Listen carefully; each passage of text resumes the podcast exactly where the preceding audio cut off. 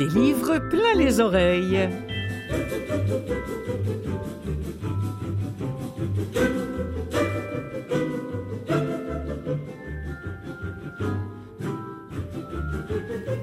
Cette semaine, une nouveauté tout droit sortie des studios Bulldog, un plaidoyer pour libérer le mouvement qui porte le titre de Tout le monde aime danser. Apparemment pour ce début d'année, parce qu'on est encore en début d'année, bon, on est début février, mais on est encore au stade où ben, on est en train de foutre en l'air nos belles résolutions. mais il y en a qui perdurent encore un petit peu, donc c'est le bon livre au bon moment pour aller bouger. Le meilleur vendeur dans le domaine du livre audio au Québec s'appelle au, pays du désespoir tranquille. Euh, je vais vous en faire écouter un extrait. Une idée venue d'Europe, peut-être si on a le temps, mais en tout cas c'est à fouiller. Prenez votre téléphone et écoutez des poèmes. Ils ont inventé ça, pourquoi pas Et en plus, c'est la troisième saison, donc ça marche bien. Et il n'y a pas qu'en Europe, en Uruguay aussi, ça existe. Le classique du jour, ce sera un François Sagan. Et puis le livre qui m'avait échappé, une autre chronique qui va avoir le jour à cette émission-là, sera une parution audio chez Lizzie, et c'est sorti en mai l'année dernière. Ça s'appelle Les Fêlures de Barbara Abel. Euh, Faline Bobier, en seconde partie, nous présente euh, trois livres audio accessibles via les bibliothèques aux personnes pour les livres euh, pour qui les livres sur papier ne sont plus d'aucune utilité. Et enfin, eh bien, il y aura des nouveautés de chez Gallimard, la collection Écoutez lire, qui nous arrive avec deux titres, un de Natacha Apana et l'autre de Marion Fayol, une autrice, une autrice qui a fait quand même l'émission La Grande Librairie hein, pour les amateurs de cette émission-là sur TV5 et qui se nourrissent de littérature. Allez, c'est parti.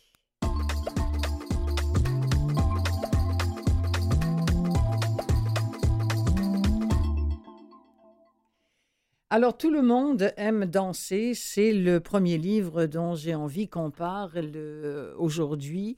Euh, le, livre en question, euh, c'est une. Ben, pour vous présenter ça simplement, d'abord, c'est Chloé Rochette qui l'a écrit, c'est elle qui l'a eu Et c'est elle qui s'emploie à tout prix à nous convaincre que bouger, c'est d'abord un acte d'amour, un, instinctif, et surtout un acte magique. Et c'est ça qu'on oublie finalement quand on met nos chaussures, puis qu'on se dit... Ah, ah, ah, hein euh, et c'est quelqu'un qui écrit dans son intro, je trouve que c'est la meilleure façon pour présenter ce livre, Ceci est un traité de paix entre nous, humains modernes, et cette idée millénaire qu'est le mouvement.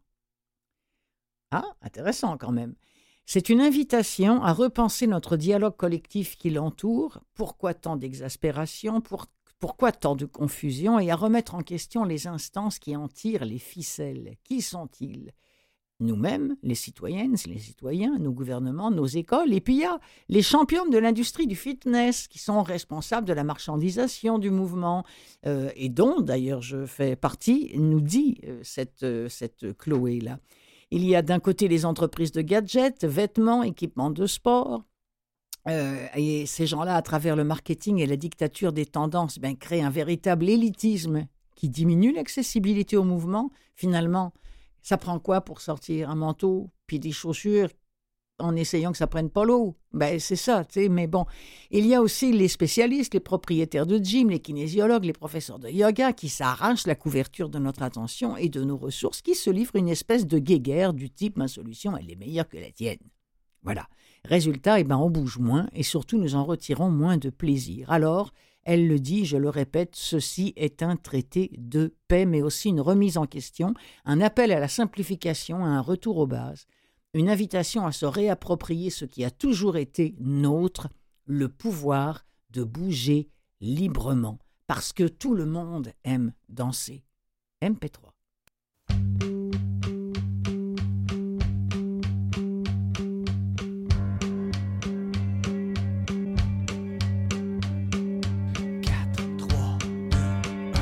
Je veux pas le savoir, tu le savoir maintenant. Tout le monde sait ce que personne veut voir maintenant. Je veux pas le savoir, tu veux pas le savoir maintenant. Tout le monde sait, mais personne veut le voir pour l'instant. Je veux pas m'en faire, tu veux pas t'en faire maintenant. Tout le monde sait ce qu'il nous faudrait faire maintenant. Je veux pas m'en faire, tu veux pas t'en faire maintenant. Tout le monde sait ce qu'il nous faudrait faire, mais pour l'instant, on danse la danse du déni de l'évidence.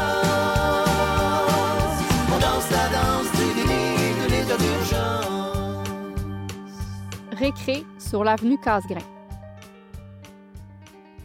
J'en ai eu le rappel l'autre jour alors que je marchais sur l'avenue Casgrain pour mieux réfléchir au contenu de ce livre. Le mouvement aide à la créativité, c'est bien connu. Ou l'est-ce réellement? La marche a quelque chose qui anime et avive mes idées. Ce n'est pas moi qui le dis, c'est Jean-Jacques Rousseau. Il a compris par expérience ce que les études ont maintes fois confirmé depuis. Lorsqu'étudiés pour leur capacité à résoudre des problèmes ou à créer, les groupes de marcheurs et de marcheuses performent toujours mieux que les groupes qui restent immobiles et fixent le mur durant la pause. Opezo et Schwartz, 2014. C'est vrai, mais simplifié comme ça, on dirait un titre parfait pour un article de blog bien-être. Attire l'attention, aucune nuance, résume mal les études citées, pas d'explication des variables impliquées, bingo. Toutefois, là n'est pas la question. Je voulais juste mentionner que je marchais pour mieux cogiter et que Jean-Jacques Rousseau le faisait aussi. J'avais une course à faire à la pharmacie, mais avoir été en bord de mer, j'aurais pu décider d'aller nager. Toute motion du corps aurait fait l'affaire. Là est le point. Nous y reviendrons. De retour sur l'avenue Casgrain, donc, sans même m'en rendre compte, j'avais dévié de ma trajectoire. Mon œil interpellé, non, captivé, par une effervescence quelconque, une cour d'école à l'heure de la récréation. En une scène, le résumé de 15 années de réflexion sur le mouvement et sa place dans nos vies. Ça grouillait dans tous les sens. Nombre d'enfants immobiles, 3, sur environ 150. Tous les autres étaient en mouvement. Un chaos magnifique. En haut, en bas, pas chassé, marelle, sprint aléatoire, saut à cloche-pied interrompu par un botté sur un ballon égaré, récupéré aussitôt par un groupe se déplaçant à la manière de quadrupèdes maladroits. À quelques mètres de moi, un groupe s'affairait à collectionner ce qui me semblait être des pierres ultra précieuses. Juste à côté, leurs camarades enchaînaient les allers-retours à la course entre le mur de l'école et la clôture en s'époumonnant. Attention, je vais me transformer! En quoi? Je l'ignorais.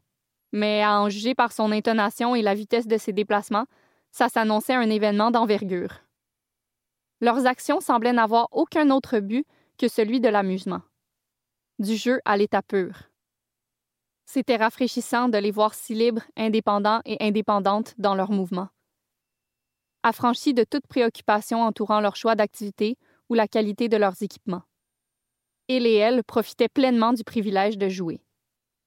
Avoir muni chaque enfant de petits micro-cravates, je suis convaincue qu'on n'aurait jamais entendu des propos comme Hey, c'est bien le fun le ballon poire, mais je me demande si c'est vraiment optimal pour moi. J'ai lu quelque part que la taille, c'est vraiment plus efficace. Hey, euh, j'ai-tu vraiment les bons souliers pour jouer à Marelle, moi, là, là? Je cours pas super vite aujourd'hui. Je mettrais peut-être pas ce récré-là sur Strava. Des inquiétudes que j'entends pourtant quotidiennement dans mon rôle d'intervenante dans le milieu de l'activité physique. Puis, je suis persuadée que si j'avais interrogé une enfant sur ses motivations à se déplacer de telle ou telle façon bizarre, elle m'aurait répondu du tac au tac. Ben parce que ça me tente. Très courageux. Je ne connais pas beaucoup d'adultes qui font des choses parce que ça leur tente. Déjà faudrait-il qu'on sache ce qui nous tente. Toujours est-il que la fluidité de ce spectacle anarchique était fascinante. Chacun et chacune bougeait avec tant de naturel et de simplicité. Je me suis vraiment demandé ce qui nous était arrivé. Je veux dire, que se passe-t-il entre la tendre enfance et l'âge adulte pour qu'un rapport jadis si sain et organique avec le mouvement se retrouve ainsi bousillé.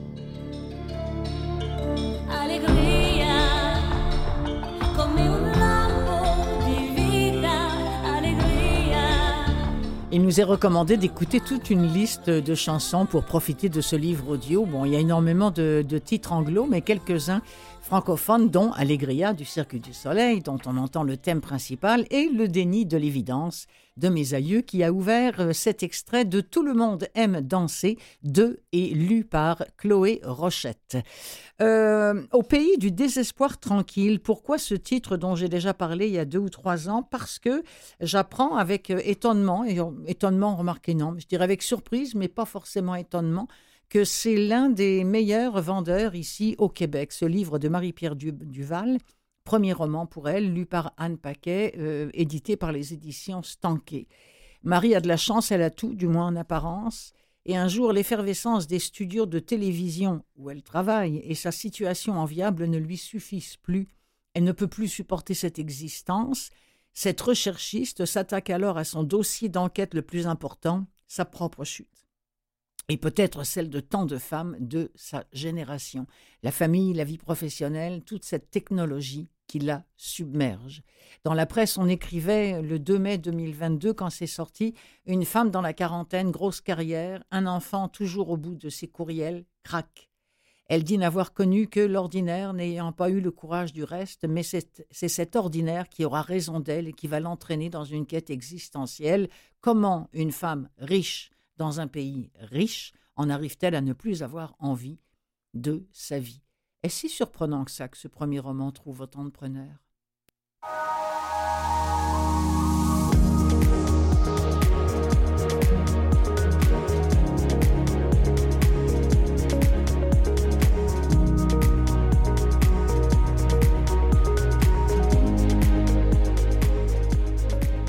L'animateur, ex-avocat recyclé en intervieweur, le réalisateur affublé du sobriquet de Petit Chris, la directrice de production en la personne de la petite brune en détresse respiratoire permanente, le patron, souverain boomer dont la teinture noire fluorescente traduit un déni de condition, et puis la vaillante équipe de recherche, trio féminin formé de la duchesse, de la rouge et de moi-même, ex-première de classe surexcitée d'être admise du côté obscur de la force. La réunion n'est pas encore commencée que déjà le petit Chris s'amuse à tirer la pipe au patron. Victime complice, il acquiesce, sourire en coin. L'animateur, gloussant, entre joyeusement dans la mêlée pour lancer le coup de grâce qui nous fera plier en deux. Nos fous rires en parfaite communion giclent sur les parois du bocal. Au-delà de notre appétit pour les blagues outrancières, nous avons en commun cette curiosité sans frontières. L'indignation à fleur de peau et une mauvaise foi d'appoint comme sortie de secours intellectuel. Allier l'insolence des plus tannants à la rigueur des meilleurs pour accoucher de plans jubilatoires et légaux de préférence. C'est que la production traîne un historique de contravention et de mise en demeure qui font la fierté de l'équipe. En haut du palmarès, un document légal signé par des extraterrestres qui n'ont pas du tout aimé de nous voir ridiculiser les inepties de leurs prophètes. Prise en étau entre la duchesse et la rouge, j'attends, effervescente, du haut de mes trois semaines d'expérience, une ouverture pour entrer dans la mêlée virile. La recherchiste recrue que je suis ne peut se permettre d'arriver en brainstorm les mains vides. Mon objectif? Déposer trois ou quatre sujets taillés sur mesure, emballé dans un laïus qui, pour espérer survivre à l'étape du pitch, doit être aussi court que divertissant. Portée par la noblesse de son statut, la duchesse se lance la première. Elle jette au fauve l'idée de faire un reportage sur les horreurs architecturales en ville. Sa phrase à peine terminée, ils sont trois à déchiqueter l'idée en riant. Mangez tout rond, la duchesse. Je sens mon tour venir à la fois craintive et excitée. Le petit Chris m'avait prévenu. Cette émission n'est pas faite pour les mousses de sécheuse. Le moindre signe de faiblesse peut m'être fatal. Mon manque d'expérience, je dois le compenser par un travail acharné. J'ai regardé toutes les entrevues diffusées au cours des années antérieures, m'attardant à celles qui reviennent le plus souvent dans les discussions de vétérans, pour y dégager une recette à succès. Dans mes cartons, j'ai à proposer un entretien avec un ministre de l'Éducation déchu. Les belles-mères politiques affranchies de la ligne de parti ont généralement ce qu'il faut comme liberté de parole et crotte sur le cœur pour donner un bon show.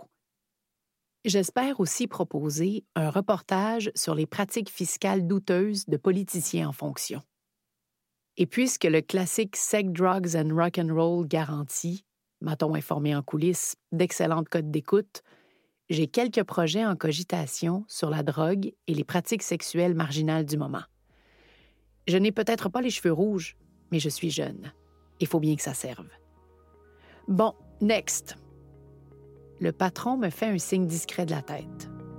J'ai le trac, mais je maîtrise mon texte. À moi d'entrer dans la pièce de théâtre Ça vous donne une petite idée de comment c'est que ça se passe dans les coulisses d'une grande émission de télévision. Ben, vous avez plusieurs noms en tête, euh, je ne vous en donnerai pas. Par contre, je vais vous redonner le nom de euh, l'autrice de ce livre-là. Au pays du désespoir tranquille, ça a été lu par Anne Paquet, édité par les éditions Stanquet. Euh, le classique du jour. Vous savez, je rêve, je rêve vraiment du jour où les grands classiques québécois vont exister en français dans nos catalogues de livres audio, ne serait-ce tient que pour les proposer dans les écoles, par exemple, comme on le fait en Europe. Comme, non, non, mais je suis désolée, mais c'est vrai que ça se fait beaucoup en Europe, dans, dans, et ce, peu importe la langue, surtout pour les élèves qui sont en difficulté. On utilise le livre audio beaucoup plus ici. C'est aussi pour ça que ça pourrait être intéressant d'intéresser les mômes à, je sais pas moi, à Maria Chapdelaine, ou en tout cas, il y en a, bon, puis c'est toujours le premier titre qui me vient à l'esprit, mais il y en a tellement d'autres. Alors en attendant, tant qu'il n'y en a pas, eh bien, je vais puiser dans, chez les classiques français, que voulez-vous que je fasse? Aujourd'hui, un livre de Françoise Sagan, euh, euh, d'ailleurs, l'éditeur a, proposé, a dit, je vous donne entièrement le droit de le diffuser aux élèves, de le, donc de, le reproduire, voilà, pour que ça serve à quelque chose.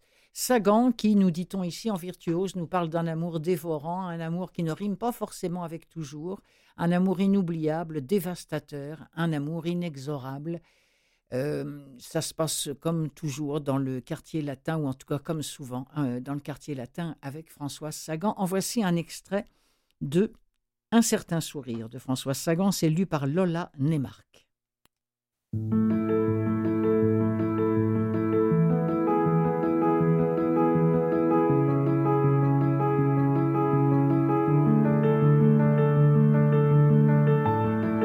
Un certain sourire de Françoise Sagan lu par Lola Neymark.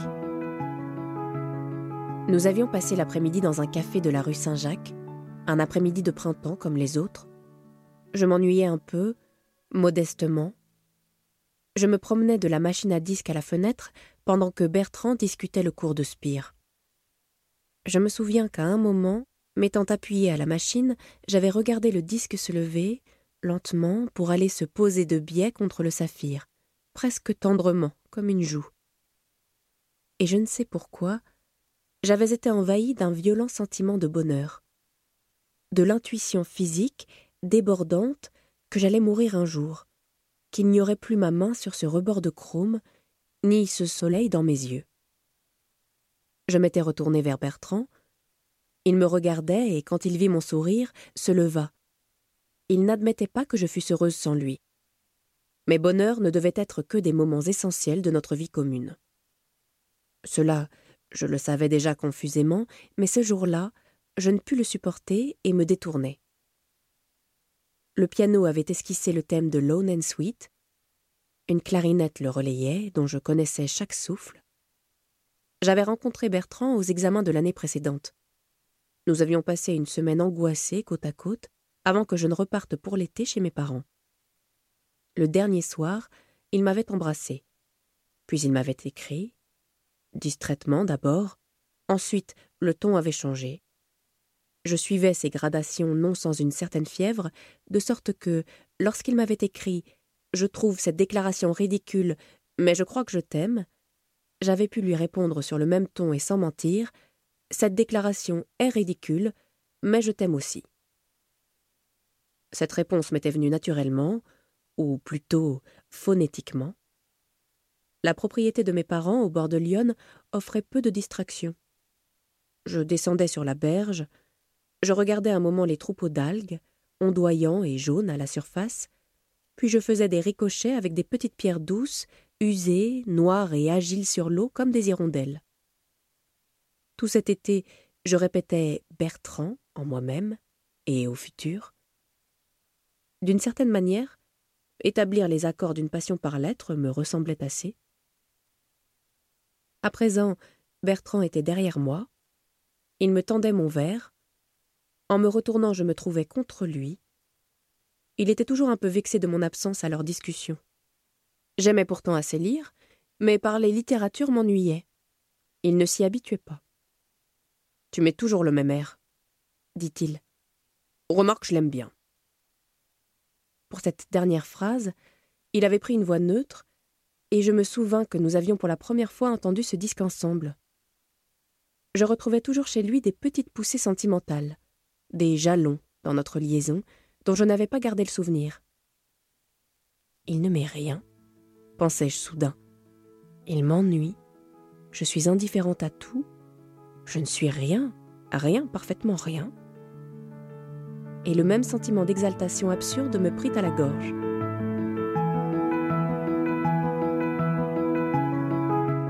C'est fou parce que j'ai encore un peu euh, la façon de, parler de Françoise Sagan euh, dans, dans les oreilles et cette lecture de, Lola Neymark s'en rapproche. Il faut dire qu'elle elle fit, si vous me permettez l'expression, complètement avec l'écriture de Françoise Sagan.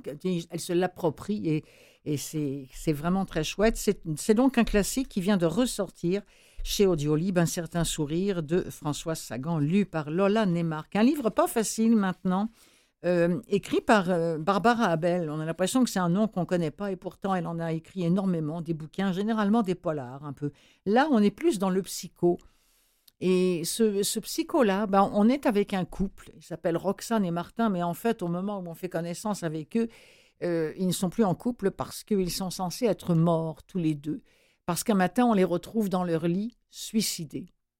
Et si elle, Roxane, la femme du couple, euh, s'est réveillée à l'hôpital, bien lui n'a pas eu cette chance ou cette malchance. Alors comment on peut expliquer la folie de leur geste Comment on peut justifier cette, euh, terrible euh, cette terrible décision de, sombrer ensemble dans les années 2000 euh, J'aime bien, vous savez, parfois, quand j'ai pas encore lu un livre, aller voir ce qu'en écrivent certains, certains lecteurs ou auditeurs.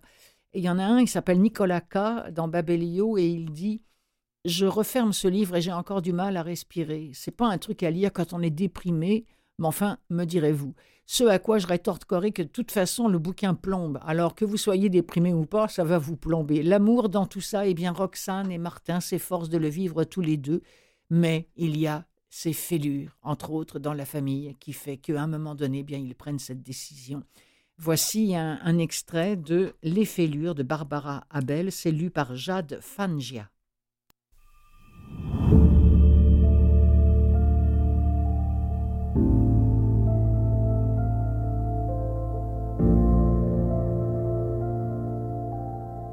Martin. Roxane sonde aussitôt la pièce dans laquelle elle se trouve à sa recherche. Tu veux quelque chose? lui demande Garance avec douceur. La peur de savoir lui tord le cœur. Mais très vite, l'ignorance l'effraie plus encore. Posant sur sa sœur un regard inquisiteur entre terreur et détermination, Roxane attend. Il faut quelques instants à Garance pour déceler ce que cherche sa cadette. Alors, elle s'assombrit et la considère avec gravité. Le temps s'arrête. Les secondes s'étirent dans l'immobilité du silence. Les deux femmes se contemplent. L'une en demande, à l'affût du moindre indice, l'autre en retrait, épouvantée par la réponse qu'elle doit formuler. Alors, prenant le parti de contourner l'impossible épreuve, Garance se contente de secouer lentement la tête. Non. Ce qui se passe ensuite restera gravé dans la mémoire de Garance. Les traits de Roxane se figent un court instant, voilés d'une obscurité minérale presque tombale, avant de se décomposer en une grimace déchirante. Terrassée, la jeune femme se recroqueville. On dirait qu'elle se dessèche, se vide, se décolore, soudain diaphane, transparente, presque un fantôme. Elle s'abîme dans un interminable sanglot qui met une éternité à émerger, à expulser le hoquet de peine, celui qui donnera le coup de feu du départ, la permission d'exprimer sans retenue son chagrin et sa douleur. Garance se tient pétrifiée à côté d'elle. Elle assiste, impuissante, à la déliquescence de Roxane, à sa déchéance, à sa mise à mort. Et lorsque sa sœur plonge dans les flots de sa détresse, lorsqu'elle donne libre cours à ses larmes, lorsque les plaintes emplissent l'espace, déchirées et déchirantes, Garance la prend enfin dans ses bras et la serre contre elle. Les deux jeunes femmes pleurent longuement, agrippées l'une à l'autre. Pourquoi? demande Garance. Roxane frémit. Elle s'extirpe de l'étreinte et reste figée. D'une immobilité parfaite, elle tente pourtant de contenir le tumulte qui malmène ses pensées, son cœur, ses muscles, ses tripes. Pourquoi? Comment répondre à cette question? Comment raconter? Comment expliquer? Comment traduire en mots la folie de ce geste? Roxane tressaille en songeant que son premier juge est là, devant elle. Garance, son âme sœur, et que rien à ses yeux ne justifiera la dérive de leurs illusions. Elle tente d'endiguer les souvenirs qui l'assaillent et ne peut réprimer un frisson d'angoisse. À mesure que la situation se dévoile, à mesure que se révèlent à sa conscience celles et ceux qui lui demanderont des comptes, elle voit se creuser sous ses pas un abîme sans fond, dans lequel la tentation est grande de se laisser sombrer, disparaître, s'évanouir, se désagréger. S'ajoute un sentiment de solitude terrifiant, un étau qui lui enserre la poitrine au point d'entraver sa respiration. Enfin, il y a cette voix qui ricane sous son crâne, la persécute et l'accuse, vomissant une déferlante de reproches. Tu croyais quoi, pauvre idiote? Les mots ricochent dans sa conscience. Elle voudrait les chasser. Mais comment? La voix poursuit sa diatribe, implacable. Tu pensais vraiment que ce serait aussi facile que tu allais t'en sortir comme ça? Roxane secoue la tête. Non, promis, elle ne pensait rien. Elle mesure son arrogance. Elle comprend son erreur. Elle demande pardon. Pitié. Elle sait maintenant que tout cela était vain, qu'ils avaient tort, bercés d'illusions. Elle sait surtout qu'elle ne maîtrise rien et qu'elle doit affronter son destin. Seule. quelque chose. Hein. Comment survit-on à une telle décision d'un suicide bah, collectif, enfin, à deux personnes euh, en couple? Voilà ce qui met un terme à cette première partie de l'émission. Euh, les fêlures de Barbara Abel, lues par Jade Fangia. Je voudrais remercier CKVL qui relaie des livres plein les oreilles, l'émission produite par Canalem, que vous pouvez écouter soit euh, sur le site de Canalem, soit à la, télévision, puisque nous sommes là sur les câbleaux distributeurs, ou encore vous pouvez nous écouter sur le web, en podcast. Il suffit d'écrire des livres plein les oreilles et pouf, ça va sortir. Un vrai miracle, je vous dis. Des livres plein les oreilles, seconde partie.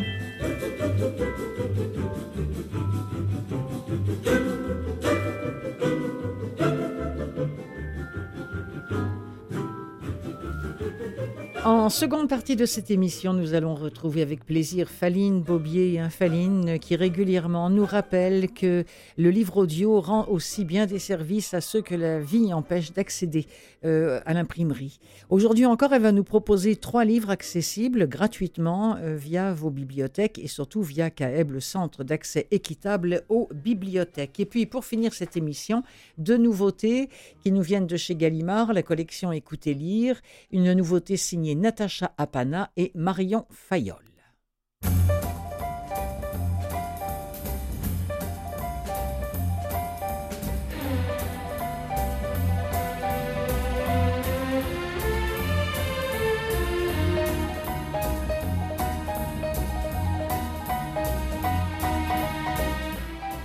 Bonjour Faline.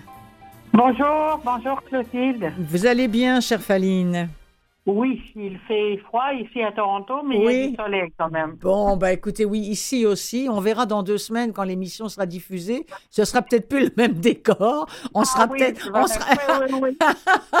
mais c'est pas grave du tout, Faline, ne vous inquiétez pas. tout le monde sait que maintenant que j'enregistre deux semaines à l'avance nos, nos ah émissions. bien sûr. Euh, Faline, euh, vous commencez. Ah, écoutez, j'avais, moi, j'aurais, j'aurais parlé de ce livre-là très prochainement parce que je suis une fan de tricot et quand j'ai vu et quand j'ai vu la corrélation que Loretta Napoleoni fait euh, entre le tricot et la vie, tout simplement. Et j'ai en face de moi Mathieu Tessier aussi, qui est un, un fanatique. Et alors, un mec qui a du talent, si vous saviez ce qu'il fait, si vous voyez ses chaussettes, vous pourriez plus en acheter jamais une paire. Alors, euh, Faline, on, commence tout de suite avec ça, s'il vous plaît. oui, le pouvoir du tricot? Racontez-nous un peu. Oui, OK. Moi, je ne suis pas malheureusement très douée quand il s'agit du tricot. J'ai essayé d'apprendre quand j'étais jeune, mais euh, pas, une réussite. Mais selon Loretta Napoleoni, euh, euh, qui est c'est une économiste italienne, écrivaine, journaliste, analyste politique. dans son livre, elle part de son expérience personnelle qui a été un mariage qui n'a pas très bien réussi. Mais ce qu'elle a trouvé euh, en retrouvant le, tricot, euh, elle a dit que renouer avec le tricot lui a permis de dépasser cette période difficile. Hmm. Donc, elle va partir de son expérience personnelle. C'est le point de départ d'une démonstration à visée plus générale. Donc, euh, elle euh, apporte les témoignages de la neuroscience, d'historiens, sociologues pour faire du ah une force non violente qui peut déplacer des montagnes. Alors, euh, c'est intéressant comme, euh, comme procédure. Mais je trouve ça Écoutez, vraiment épatant parce que je me suis remise euh, au tricot. Bon, ne vous inquiétez pas, je ne parlerai pas beaucoup de ma, de ma vie personnelle, mais j'étais une grande tricoteuse quand j'étais très jeune, très très ah, jeune. Et donc, j'ai laissé passer à peu près 50, 55 ans et pouf, je m'y suis remise. Et c'est vrai que ça, je trouve ça très apaisant. Alors, j'imagine que c'est ce dont elle parle beaucoup dans, dans ce livre-là. Oui, elle, elle dit, euh, et j'ai lu un de ces, ben, quelqu'un qui a lu le livre, qui est aussi tricoteuse, qui dit que pour elle, euh, elle dit, étant moi-même tricoteuse, ce roman retranscrit ce que cela représente, un tissu social avec de belles rencontres, hmm. des moments conviviaux, des kilomètres de laine tricotée. Donc, euh, oui. mais c'est vrai, hein, vous savez qu'il existe beaucoup de, de, clubs de, de tricot euh, et il y a beaucoup de gens, c'est leur grosse sortie en société et puis, et puis c'est créatif, euh, qu'on le veuille ou non, euh, il y a des choses qui sont absolument admirables et, et puis, ben, c'est ça. Et d'ailleurs, dans l'extrait qu'on va entendre, il n'y a pas que des choses admirables, il y a aussi parfois, notamment lorsqu'on redébute, ben, y a des trous parfois dans le tricot, puis on ne sait pas comment les réparer, puis tout ça. Et, vous allez l'entendre, elle fait vraiment le lien entre ces trous-là et la vie de son couple qu'elle a laissé se trouer finalement sans réparer les choses. On écoute un extrait de Le pouvoir du tricot de Loretta Napoleoni. Une maille à l'endroit, une maille à l'envers. Pour moi, le tricot a aussi été un brouillon pour les expériences de la vie. À chaque fois que je faisais une erreur, Ma grand-mère me demandait de l'évaluer avec attention. Peut-on la rattraper sans défaire des rangs? Ou faut-il une action plus radicale? Il ne faut pas négliger les erreurs, mais les corriger, car à mesure que l'on avance, les défauts deviennent de plus en plus évidents. Ils ne vont pas disparaître, bien au contraire. Ils se verront encore plus à côté des autres mailles parfaitement tricotées, et pour les rattraper, il faudra en défaire encore plus. Si seulement je m'étais inspirée de ces enseignements dès les premiers signes suspects dans le comportement de mon mari, petits indices avant-coureurs de ses soucis. Un trou était apparu dans mon mariage, comme dans un tricot. Je ne pouvais pas le raccommoder en remontant les mailles perdues. Pour rectifier l'erreur, je devais défaire mon travail. Je le savais, mais j'ai choisi de l'ignorer et de continuer mes rangs, en droit et en vert, dans l'espoir qu'il disparaîtrait tout seul jusqu'à ce que le trou devienne si évident, si dérangeant, qu'il masquait la beauté de mon ouvrage. J'aime beaucoup. Je suis en train de rechercher pour vous par qui c'est lu, me semble. Voilà, c'est Marie-Ève Dufresne qui a lu ça. Mais c'est tellement vrai. Hein. C'est vraiment superbe d'avoir pensé à faire ce, lien entre, entre, entre la vie, euh, la réussite et la vie, les insuccès et, le tricot. Bravo. Euh, Patrick Sonécal maintenant, mais pas forcément dans l'horreur hein, cette fois-ci. Enfin, en tout cas, c'est moins, il me semble, sanguignolant que les autres livres.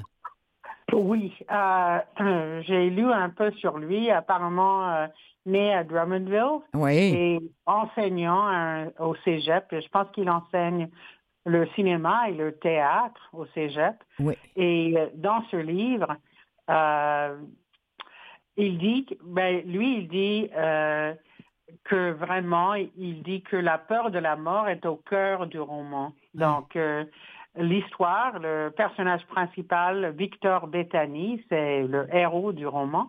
Il est psychologue au cégep de Drummondville et, et il, a, il a perdu sa femme il y a deux ans au début du livre.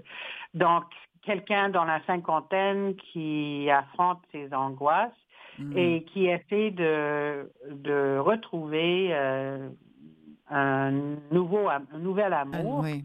Donc, un Une raison de une- vivre, hein, surtout. hein, une, une raison de vivre et d'arrêter de Oui, c'est ça. oui. d'attendre sa propre mort à lui. Quoi, hein. Mort, c'est ça. Et il a aussi son père qui souffre de l'Alzheimer, Oui. qui visite, qui est aussi. Donc, un soir, après une rencontre avec une femme assez qui n'a pas marché, il décide sur un coup de tête d'assister au spectacle de Crypto, qui est un hypnotiseur, pas comme les autres, et c'est une décision qu'il va regretter. Uh-huh. Donc, euh, Crypto le choisit avec d'autres dans la salle pour venir sur scène pour être hypnotisé. Mais Victor, qui est assez sceptique, ne croit pas qu'il va succomber. Mm. Mais quand même, il se réveille une heure après dans la même salle avec une centaine de personnes mortes, incluant Crypto lui-même. Donc, euh, c'est ça Bon. le, le commencement de l'histoire. Bon, là, Et comme il dit, oui, euh, allez-y. non, non, c'est là, on revient à notre bon vieux Patrick Sénécal, euh, comme comme on l'aime pour. euh, mais quelle bonne, quel, quel, c'est un bon début ouais. d'histoire, ça. Waouh. Alors, je rappelle le titre. Ça s'appelle Ceux de là-bas de Patrick Sénécal et je voudrais que nous en écoutions un extrait. L'extrait qu'on va entendre, euh, il n'est pas encore allé voir le spectacle. Par contre, on sent qu'il traîne de la patte, le, bonhomme, ne serait-ce que pour aller voir son père, Alzheimer, euh, dans, un, dans un CHSLD. Euh, alors, c'est l'extrait qu'on va, qu'on va entendre maintenant. On va se retrouver avec Victor, sa mère et son père. Évidemment, sa mère est là, assise tout près du lit, dont le haut du matelas est redressé. Elle fait manger son mari. La vieille femme sourit en reconnaissant Victor, toujours soulagée de constater que leur fils unique n'est pas un ingrat. En effet, Victor rend visite à son paternel deux fois par semaine depuis son admission au CHSLD, il y a un an et demi, lorsque son Alzheimer s'est mis à évoluer à vitesse grand V, au point que, depuis six mois, Philippe Bétany n'arrive plus qu'à émettre des sons désarticulés, ce qui rend toute communication impossible. Et pour couronner le tout, il n'est plus sorti de son lit depuis plus de deux semaines et rien ne laisse présager qu'il en sortira un jour. Du moins, de son vivant. Salut. Il l'embrasse sur les joues, puis, se penchant vers son père, il prend une voix plus douce encore. Allô, papa. Philippe, la bouche barbouillée de nourriture en purée, tourne sa tête presque chauve vers le nouveau venu et son visage amaigri tremblote jusqu'à grimacer un sourire. Car malgré la maladie, il reconnaît toujours son fils et sa femme Thérèse.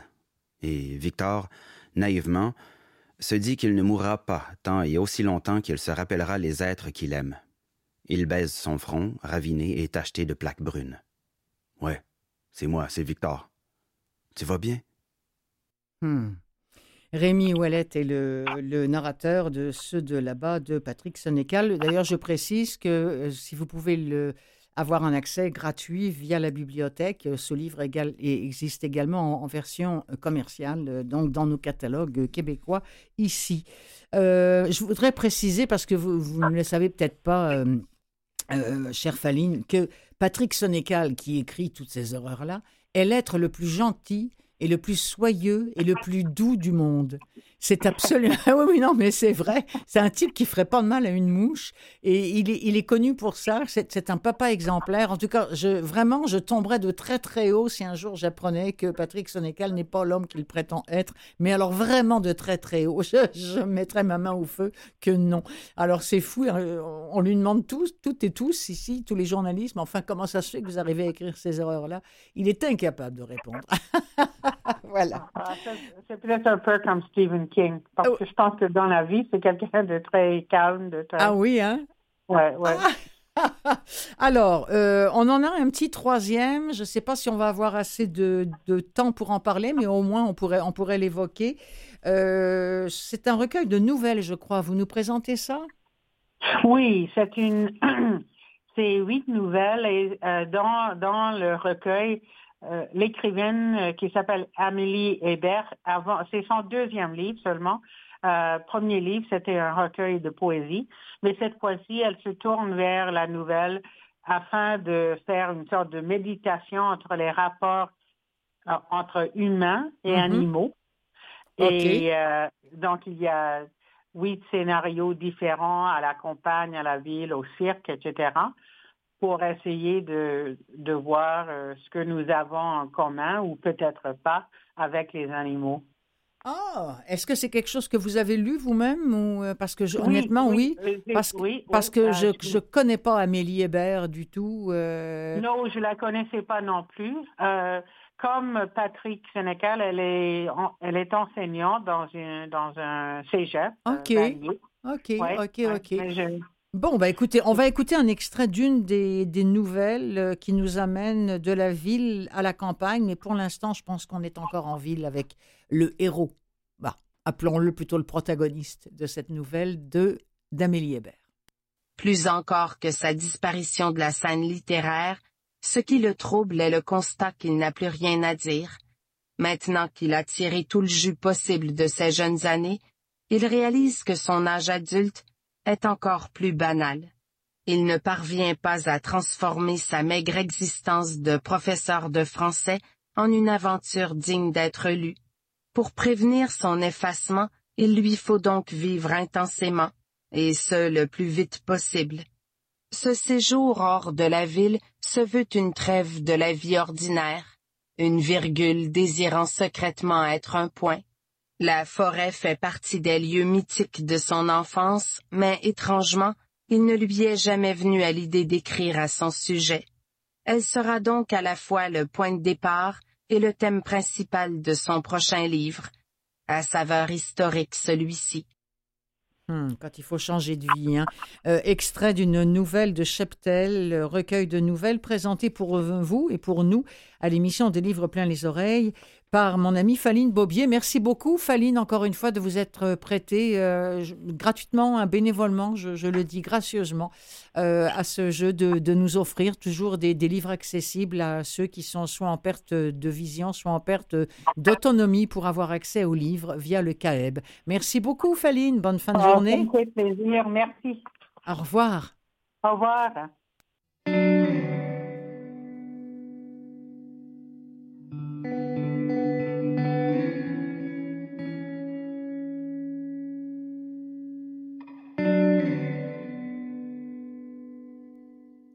Deux nouveautés maintenant, à commencer par La mémoire délavée de Natacha Apana, lue par l'autrice. Euh, vous savez, c'est pas d'hier que des peuples se, déplacent. J'évoquais rue il y a quelques semaines en parlant des, des boat people. En ce moment même, au moment où, où vous écoutez cette émission, au moment où je vous parle, il y a euh, des gens sur des bateaux de fortune ou une petite valise à la main, des hommes, des femmes, des enfants qui fuient, qui espèrent, qui meurent parfois ou qui rencontrent leur Eldorado, mais c'est vraiment très rare. Parmi tous ceux qu'on a trouvés à un moment donné sur les routes ou sur des bateaux, il y a ceux qu'on appelait les coulis euh, en Inde. Et euh, ce récit-là, La mémoire délavée, c'est le poignant récit euh, de, de ces gens qui ont migré euh, et qui sont partis d'un petit village d'Inde en 1872 en direction de l'île Maurice.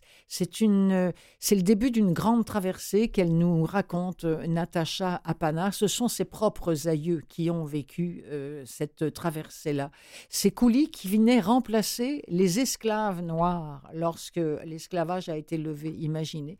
C'était des gens qui étaient affublés, d'ailleurs on va l'entendre dans cet extrait, d'un numéro. On oubliait complètement euh, leur nom. C'était une, une déshumanisation complète euh, qu'on leur faisait subir. Alors ce livre-là, c'est un magnifique hommage à son grand-père. Euh, je vous rappelle son nom, Natacha, Natacha Apana. C'est un magnifique euh, hommage à son grand-père. Vous allez l'entendre, c'est très très bien écrit, c'est bien lu. Euh, il a fallu beaucoup de, courage pour euh, faire l'exercice d'écrire tout ça. Euh, et ben, je vous en propose un extrait parce que le meilleur moyen pour vous, vous avez peut-être envie de, de, vous le procurer, c'est de l'écouter. Alors voici Natacha Apana, extrait de La mémoire délavée.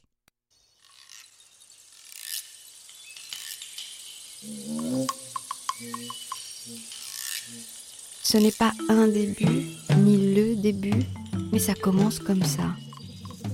Il y a trois fiches aux archives de l'immigration indienne à l'Institut Mahatma Gandhi à l'île Maurice. Ce sont celles de mes trisaïeuls et de leur fils, mon arrière-arrière-grand-père. Elles attestent de leur arrivée à Port-Louis, capitale de l'île qui est alors une colonie britannique, le 1er août 1872.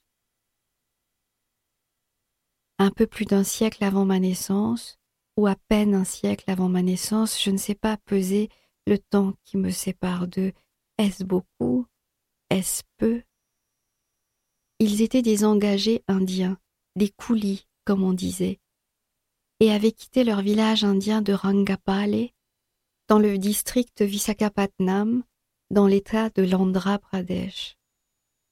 Sur le port de Madras, aujourd'hui Chennai, ils ont embarqué sur un bateau appelé John Allan et leur traversée a duré à peu près sept semaines.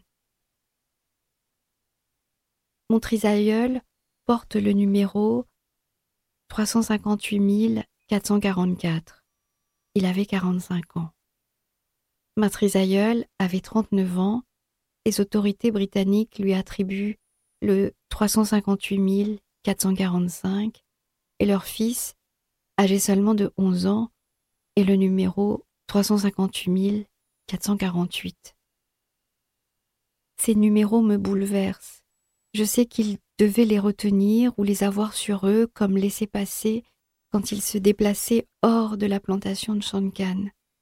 Ce sont ces chiffres qui les identifient d'abord et avant tout, pas leur nom qui est trop compliqué, pas leur visage qui ressemble à tant d'autres, pas leur langue que personne ne comprend. La déshumanisation immédiate que provoque l'attribution d'un numéro à un être humain ne m'échappe pas. C'est un coup près qui marque l'avant et l'après. C'est une marque au fer rouge qu'on applique, brûlante et grésillante. Alors je les apprends par cœur aussi, et de temps en temps, tout bas, je les récite. 358 444, 358 445, 358 448. Ce n'est ni une prière ni un mantra, c'est pour ne pas oublier. Je suis très très bouleversée par, euh, par la nature de, de ce texte-là et puis par la couleur de la voix. La couleur, la douceur et la douleur qu'on peut entendre euh, dans, cette voix-là, qui est la voix de Natacha Apana elle-même, celle qui a écrit ce livre qui s'appelle La mémoire délavée. une autre nouveauté maintenant de la collection Écoutez lire chez Gallimard, ça s'appelle Du même bois, c'est de Marion Fayol. Quand je dis que c'est une nouveauté, c'est sorti en janvier dernier, alors voyez-vous, c'est vraiment tout chaud. Euh, les enfants, les bébés, ils les appellent les petits tout, nous dit-on dans la description. Et c'est vrai qu'ils sont des petits tout, qu'ils sont un peu de leur mère, un peu de leur père, un peu des grands-parents, un peu de ceux qui sont morts il y a longtemps, tout ce qu'ils leur ont transmis, caché, inventé, tout. Laissez-moi vous lire ce qu'en a écrit euh, un lecteur qui s'appelle Sando euh, chez Babelio, parce que c'est vraiment très chouette. Sando écrit Ils sont la somme, ces enfants, de ceux qui les ont précédés ces petits tous se mêlent au monde avec l'insouciance de ceux qui n'ont pas encore vécu, mais porteurs déjà de leurs racines et de tout ce qui les constitue. Parmi eux, il y a la gamine, celle qui doit apprendre à vivre avec les bêtes qui se déchaînent en elle, sous le regard irrité de la mère, mais avec la bienveillance de la mémé, petite fleur sauvage qui pousse entourée de garçons, partageant leurs jeux et leurs aventures jusqu'à ce que les formes se dessinent sur les corps et que les jeux changent un joli roman plein de poésie, de délicatesse, mais aussi de rudesse, pour dire le quotidien de la vie à la campagne et le travail à la ferme rythmé par la répétition, l'entretien des bêtes, et puis l'arrivée des enfants, extrait de Du même bois de Marion Fayol. L'accouchement dure longtemps. C'est souvent le cas pour un premier.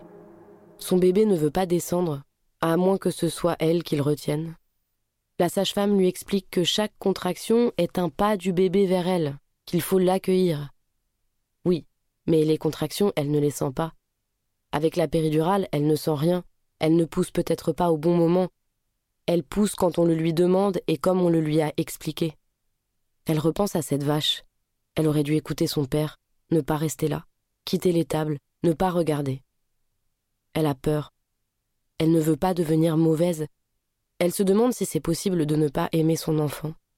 On lui demande de se détendre. Il faut appeler le médecin, il faudra les forceps. Le bébé commence à se fatiguer, on ne sait pas pourquoi il ne s'engage pas davantage, pourquoi, entre chaque poussée, il remonte aussi profondément en elle. On lui pose sa gamine sur la poitrine. Elle aimerait la lécher, elle l'embrasse, la respire. Elle se sent si soulagée de ne pas avoir envie de la tuer. C'est tout le contraire. Elle ne peut plus la quitter des yeux. Elle fait tout comme les autres mères et plus encore. Tout ce qu'il faut. Elle donne le bain, elle donne le sein, elle fredonne, elle berce, elle garde son bébé contre sa peau, le jour, la nuit, même si c'est pas conseillé. Elle a mal à sa déchirure, mais qu'importe, elle veut que le bébé soit bien, elle veut être là, ne pas l'abandonner, même pour dormir. La petite ne prend pas beaucoup de poids et ça l'inquiète. Il lui semble qu'elle se calme moins vite que les bébés des chambres voisines. Qu'elle a en elle une sorte d'angoisse, quelque chose de pas normal. Un bébé né avec les forceps ne peut pas être tout à fait serein. Elle va s'apaiser. L'accouchement n'a pas été facile pour elle non plus. Elle se tortille, digère mal sans doute. C'est peut-être son lait, et si elle n'était pas assez douée pour nourrir sa fille, elle panique. Elle la remet au sein, la gamine s'énerve vite, n'arrive pas à attraper le téton, se décroche, fait de drôles de bruits avec ses lèvres, elle ne s'endort pas, garde ses yeux ouverts, soutient le regard même, ne s'abandonne jamais, son corps se tord comme un verre, s'enroule, fait des nœuds. C'est son premier bébé, elle s'inquiète sans doute pour rien. Elle marche pendant des heures dans les couloirs de la maternité, elle lit les numéros sur les portes des chambres, regarde les bébés qui dorment, sereins, les bras levés, elle fait son maximum pour tenter d'apaiser sa petite boule de nerfs, mais au fond d'elle, elle sait. Elle sait que sa gamine a en elle cette chose qu'ils ont tous du côté de son mari et à laquelle on n'a pas donné de nom. D'ailleurs, c'est cette fragilité qui pousse son mari à boire et à trop travailler. Elle pensait qu'être père allait le changer, le rendre plus fort et plus présent, mais non. Pour ne pas élever sa gamine seule, elle passe son temps à la ferme, elle retourne finalement chez ses parents. On n'a jamais vu une gamine comme ça, qui ne veut rien avaler, à qui aucun plat ne fait plaisir, même ceux avec des patates, avec du fromage fondu, avec du sucre. Pour la mémé, manger, c'est ce qu'il y a de plus important. Cuisiner, c'est une preuve d'amour. Alors ça la désole de voir la gamine rester des heures devant son assiette, à tout trier, à tailler les bords de sa viande parce qu'elle les trouve trop dures, à retirer chaque minuscule nerf, une bonne viande comme ça. Des bêtes de la ferme, qui ont grandi là, qui ont eu tout un paysage à brouter, une vie de travail. Et elle, elle en fait des petits tas, elle perfore la chair, enlève des liserés, appuie dessus pour faire sortir le jus. Son morceau de viande ressemble au crochet que faisait l'arrière-grand-mère, elle l'ajoure, en picore de tout petits morceaux. On voit bien qu'elle ne le fait pas exprès, qu'elle a un palais trop délicat, mais quand même, c'est toute sa famille qu'elle dissèque, qu'elle décortique dans l'assiette. Le travail de toute une vie qu'elle abîme, qu'elle recrache, qu'elle n'arrive pas à déglutir, tout cet amour qu'elle refuse d'avaler. C'est ça surtout qui fait mal au cœur. Mais qu'est-ce qu'elle a, cette gamine, à toujours chouiner On tape sur le baromètre, pourvu qu'il pleuve. Allez, arrête un peu de renifler, tu sais même plus pourquoi tu pleures. La mémé sort un mouchoir de son décolleté Sèche tes larmes, ça suffit maintenant. On tape sur le baromètre, on regarde le sens du vent, on attend la bonne lune. Pourvu qu'il pleuve, on n'a jamais vu le pré aussi sec. Et la source, ne faudrait pas qu'elle se tarisse. Rassure-toi, ce n'est jamais arrivé. Mais qu'est-ce qu'elle a, cette gamine? C'est pas avec ses chagrins qu'on arrosera le potager. Sinon on ne s'inquiéterait pas. Il faudrait une pluie fine, mais là ça va tomber de rue. C'est souvent comme ça sur les hauts plateaux. On vit entre les bras des éclairs. Ça claque, ça fait vibrer la maison. Les volets se cognent contre la pierre, les petits se cognent contre leur mère. L'orage a plus de colère encore que l'enfant. Ça se calme enfin. L'oncle, le gendre du pépé et de la mémé, fait le tour des parcs. Deux vaches raides sous les grands arbres. Putain.